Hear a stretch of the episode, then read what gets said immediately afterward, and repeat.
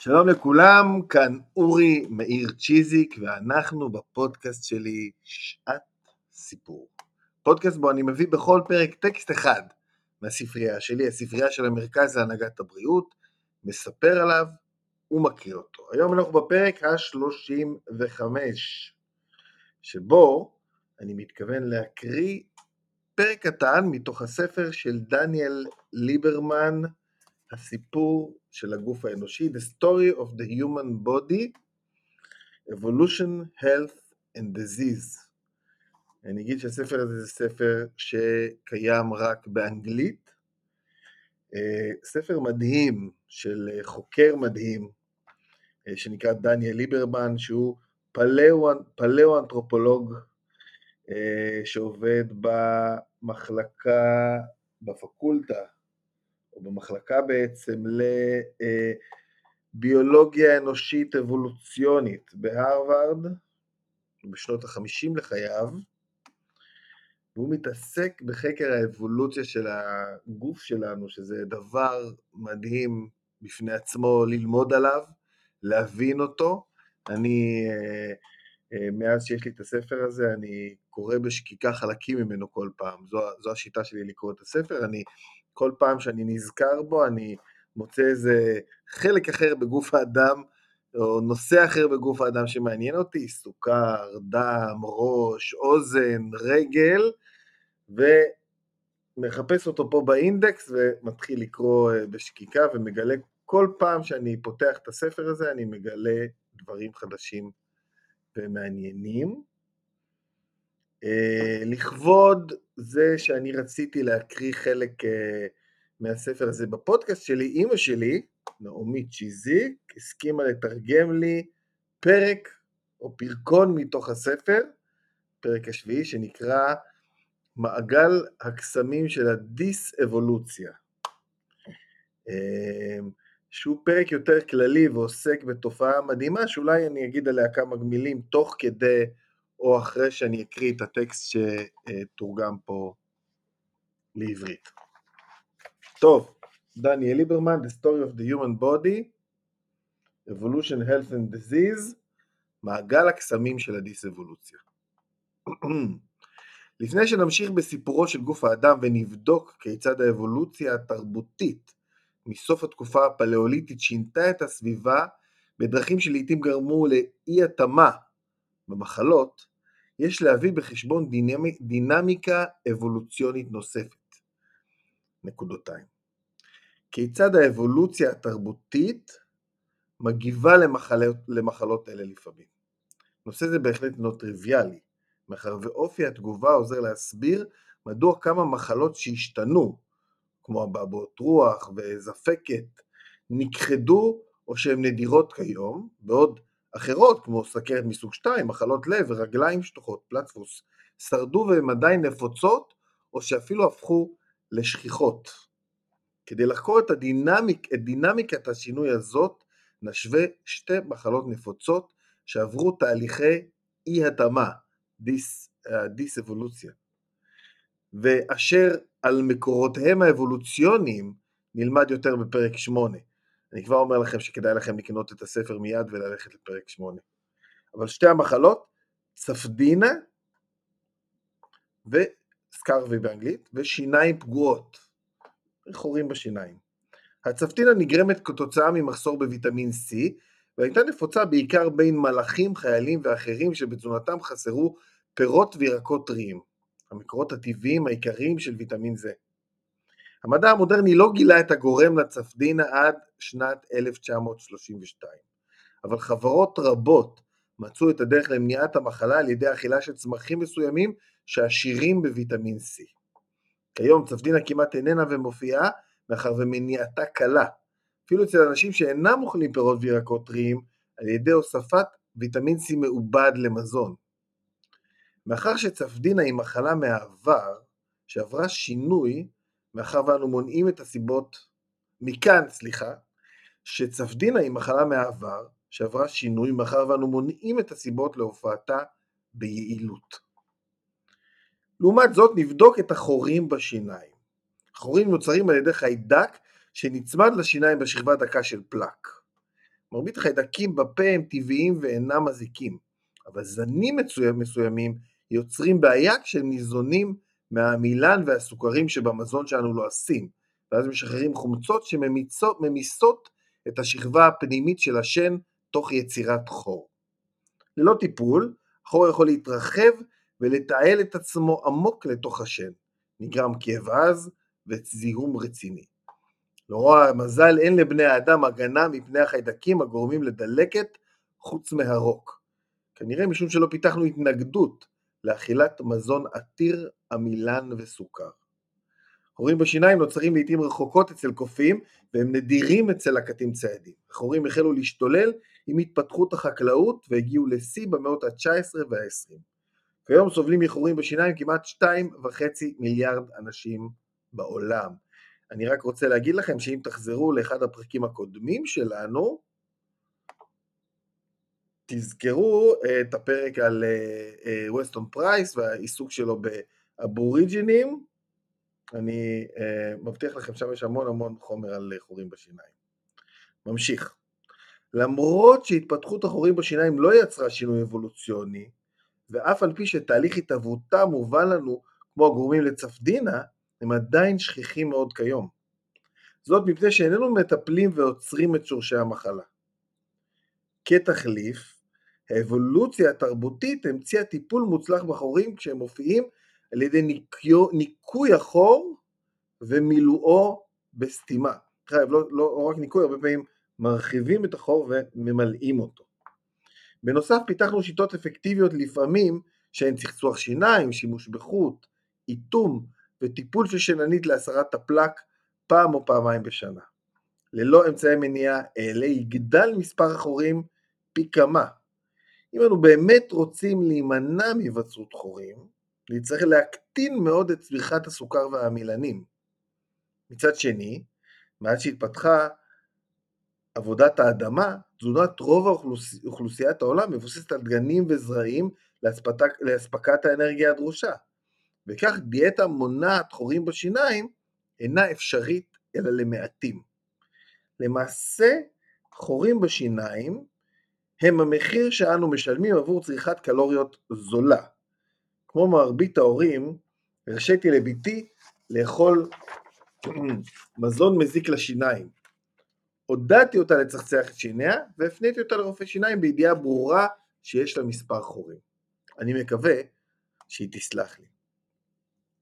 בניגוד לצפדינה, חורים בשיניים הם סוג של מחלה שלא השתנתה, והיא עדיין נפוצה בגלל מעגל שחוזר על עצמו הנגרם על ידי אינטראקציות בין התפתחות תרבותית וביולוגיה. הסיבוב במעגל מתחיל כשאנו נחבלים, או חולים במחלה שלא עברה שינוי, שנגרמה כתוצאה מאי התאמה לשינויים בסביבה, בגלל יותר מדי גירויים, מעט מדי גירויים או גירוי חדש. למרות שאנחנו מטפלים בסימפטומים של המחלה בדרגות שונות של הצלחה, אנחנו נכשלים במניעתה או בוחרים שלא למנוע את גורמיה. כשאנו מעבירים את תנאי הסביבה הללו לילדינו, אנחנו מפעילים מעגל חוזר שמאפשר למחלה להתקיים ואולי אפילו להתגבר ולהתעצם מדור לדור. זה מעגל הקסמים של הדיסאבולוציה. אני לא הורשתי את החורים בשיניי לביתי, אך כן הורשתי לה את הדיאטה שגורמת להם, ואני מניח שהיא תוריש אותה לילדיה. במשך מאות רבות התווכחו ודנו בטע... בטעות, בטעות, בכך שאיננו מטפלים בגורמים למחלות, לפעמים בהקשר לחולה מסוים. לפי מילון אוקספורד, הפירוש המקורי של המילה משכך, פליאטיב, שהייתה בשימוש לראשונה במאה ה-15, הייתה טיפול שמקל על סימפטומים של מחלה או של מצב רפואי מבלי להתייחס לגורמים. בנוסף לכך, אנתרופולוגים וביולוגים רבים העוסקים באבולוציה הסבירו כיצד תרבות וביולוגיה קשורים זה לזה מזה זמן רב ותורמים לשינויים. הביולוגיה לתרבות והתרבות לביולוגיה. לדוגמה, ההגירה של הפלאוליטים לאזורים בהם מזג האוויר אינו קיצוני, הולידה את התפתחות, בטח אמור להיות הינו קיצוני, הולידה את התפתחות שיטות מגורים ולבוש מותאמות. אותו תהליך קורה גם במחלות כשאינן מותאמות לתנאים, לסביבה.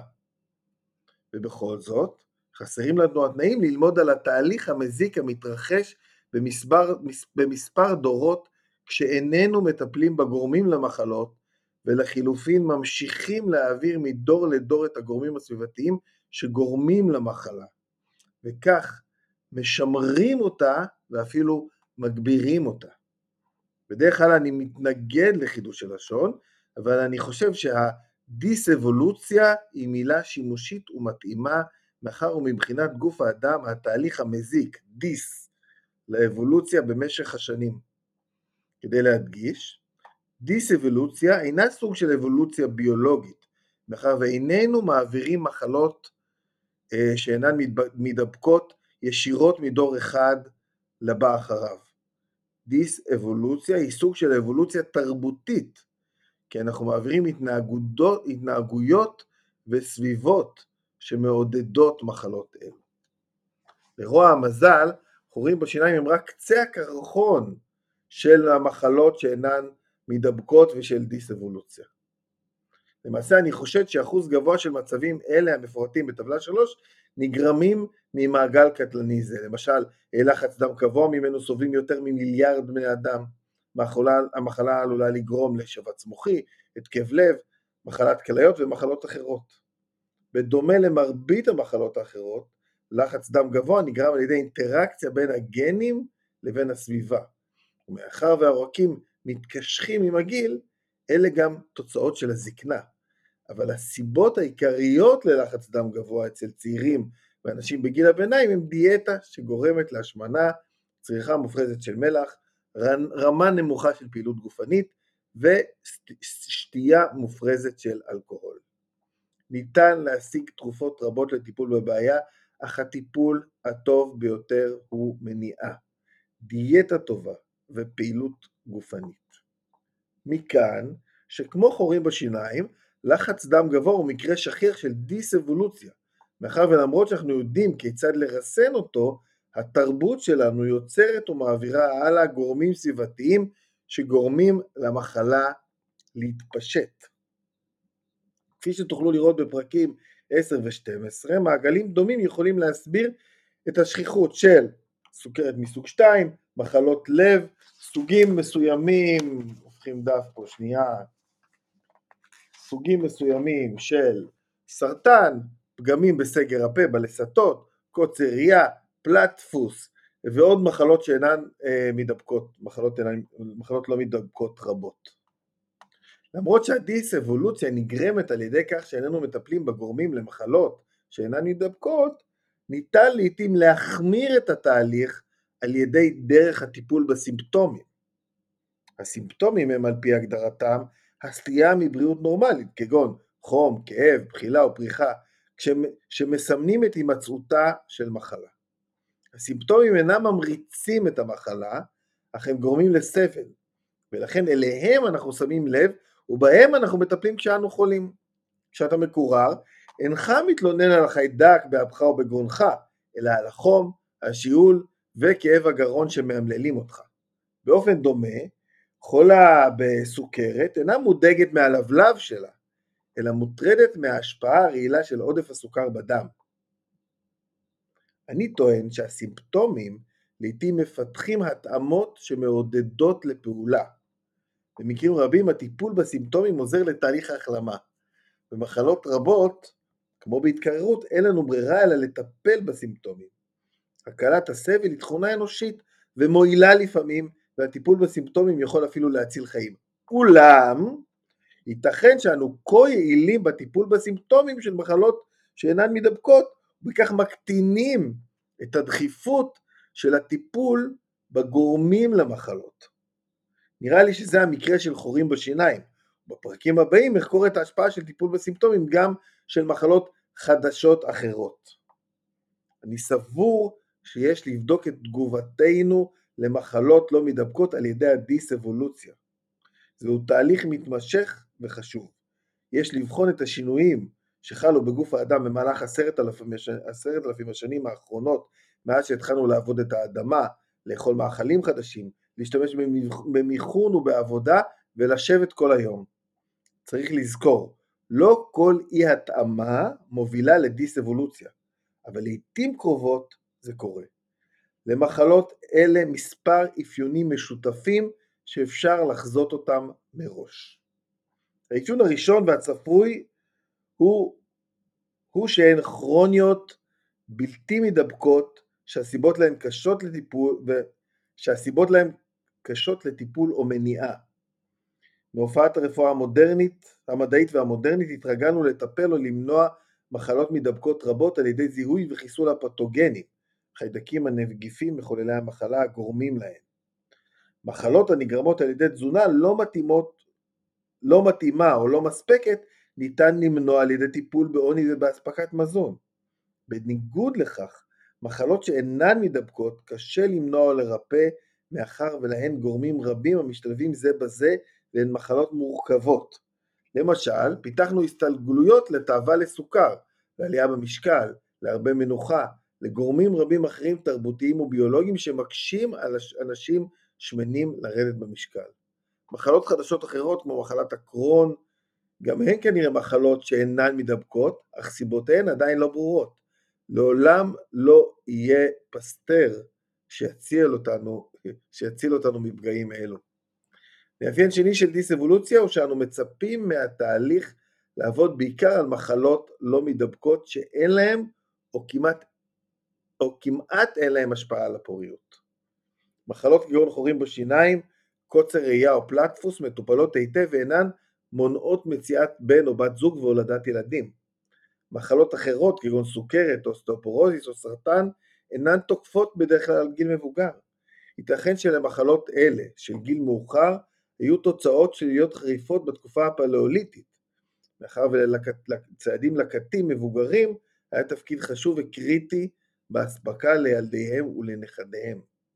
אולם התפקיד הכלכלי של הסבא במאה ה-21 שונה מאוד, וספק, וספק הוא אם נכות או מוות בגילאי 50 או 60 כיום, יש להם השפעה שלילית על מספר הילדים או הנכדים של האדם.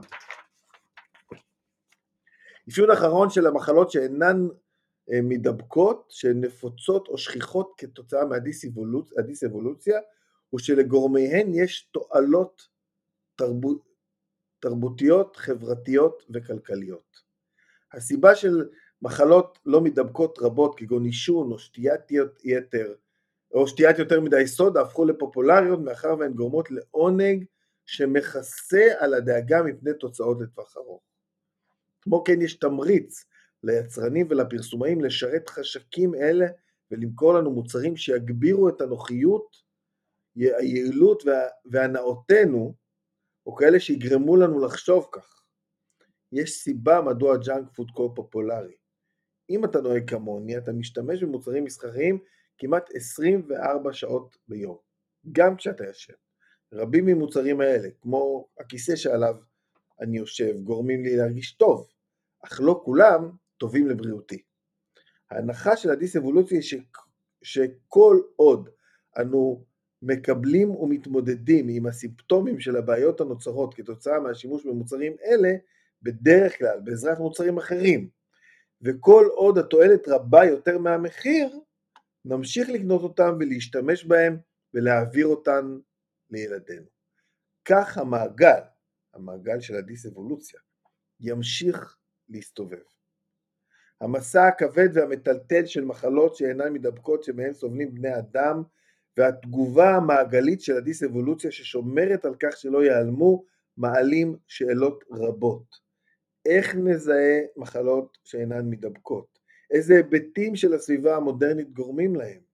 כיצד האבולוציה התרבותית מחזקת אותם ומה עלינו לעשות? האם התקפי לב, סרטן ופלטפוס הם תוצרים הכרחיים של הציוויליזציה, או שנוכל למנוע אותם באופן אפקטיבי מבלי לוותר על לחם, מכוניות ונעליים. פרקים 10 ו-12 יחקרו את הבסיס הביולוגי של סוגים שונים של מחלות שאינן מדבקות, ומדוע חלקן, אך לא כולן, אינן תוצאה בלתי נמנעת של הקדמה. אנו נשקול כיצד פרספקטיבה של האבולוציה יכולה לעזור לנו מח... למנוע מחלות שאינן מדבקות על ידי כך שנתרכז בצורה יעילה בסיבותיהן הסביבתיות. אבל קודם עלינו להתבונן טוב יותר במה שקורה, שקורה לגוף האדם אחרי שהתקופה הפלאוליטית הסתיימה. כיצד המהפכה החקלאית והמהפכה התעשייתית שינו את התפתחות גופנו בדרכים טובות ורעות. זהו, זה מעגל הקסמים של הדיס-אבולוציה, איך הטיפול שלנו בסימפטומים ואי הטיפול שלנו במניעה ובהקשרים התרבותיים גורם למחלות להתפתח, לשרוד ואף uh, להתפשט, בעיקר למחלות שהן לא מחלות מדבקות.